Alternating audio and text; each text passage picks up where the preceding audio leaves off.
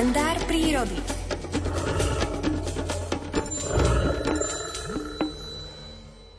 A hneď o 7 hodine 24. minúte sa presunieme do prírody spolu s Miroslavom Sanigom, ktorý nám povie viac, čo sa v prírode deje, keď je pomerne teplá jeseň. Je to tak zrejme aj tento rok, pán Saniga, však dobré ráno. Dobré ráno, želám vám aj poslucháčom. No už naozaj, aj keď počúvame alebo čítame si tie správy o jednom z najteplejších rokov a e, aj teplej jeseni, tak aj keby sme to nečítali, ale ten, čo si všíma prírodu, tak si to môže spozorovať. Ja vám môžem povedať, že minulé ma potešilo. Je to také, že keď idete do tých vysokých polvoch a skúmate tú prírodu a zrazu v tých 1500 metroch nie, nie veľa, samozrejme jeden, tri kvietky som našiel horcokveta kluziovo, čo je typický májový kvet. A takisto aj prvosienku holu, to je taká príbuzná sesternica tej našej prvosienky vyššie alebo jarnej, ktorú si zbierame aj do čaju.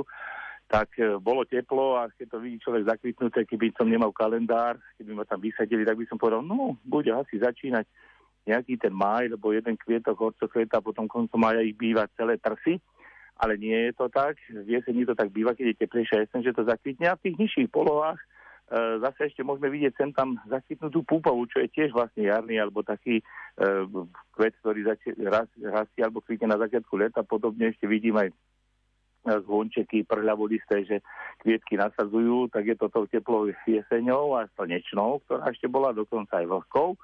Nuž a ten človek, ktorý skúma fenológiu, čo si všímam, ja si to u nás na našej lokalite v oblasti Revút robím tie záznamy, že kedy sa stromy listnaté olistujú, kedy začínajú žlknúť na jeseň, kedy strácajú listie tak a porovnávam si to aj s fotografiami, ktoré mám a preto choďme si aj ľuďom, aj vašim poslucháčom rozprávam, poďme si tú prírodu okolo seba, zistíme, ako sa mení.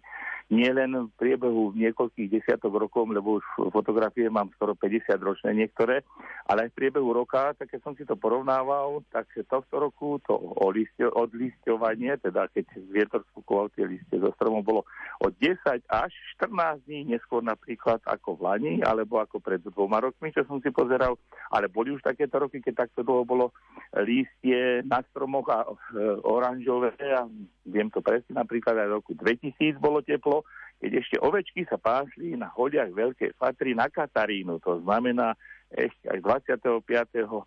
novembra tam boli ovečky a tiež ešte kvitli, to tiež si pamätám dodnes, že som našiel ešte kvitnúce e, kvietky jednotlivé, to horcokveta kuzivo a prvosienky holej, ale to sú výnimočné roky, tak všímajme si aj toto, buďme vďační aj za teplú jeseň, takú príjemnú, možno sme aj ušetrili nejakú energiu, zase aj prírodu a menšiu uhlíkovú stopu sme nechali, takže aj za toto poďakujeme stvoriteľovi, aký je k nám privetivý.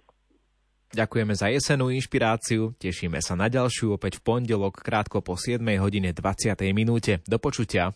Do počutia, pekný víkend všetkým aj vám, do počutia. Ďakujeme. Čas už pokročil, teraz je dokonca už 7 hodín 27 minút, preto prichádza aj predpoveď počasia. O pár minút.